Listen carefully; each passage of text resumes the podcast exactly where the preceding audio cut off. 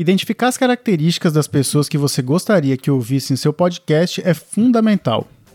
Quanto melhor você conseguir caracterizar o seu público, mais chances você tem de fazer algo que ele goste. Na hora de escrever seu roteiro, isso influencia na linguagem que você vai utilizar, na profundidade do assunto, no seu formato e na duração, dentre outras coisas. Pense em qualquer assunto da sua área. Se você fizer um podcast para estudantes do ensino fundamental, talvez seja necessário explicar algumas coisas básicas que um estudante de ensino médio já conhece.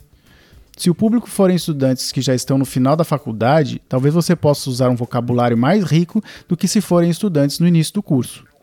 Mas é bom reforçar que esses são só exemplos. Na vida real, tudo é bem mais complicado do que isso.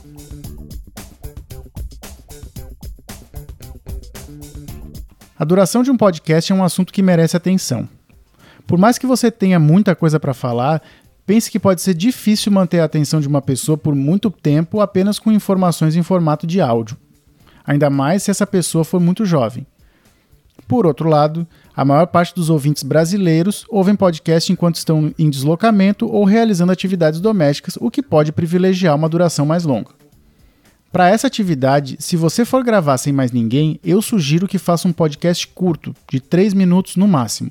Num roteiro, cada minuto de gravação equivale a mais ou menos meia página de texto. Quando for trabalhar com suas turmas, eu também sugiro começar com podcasts curtos e, com o tempo, entender como elas vão respondendo.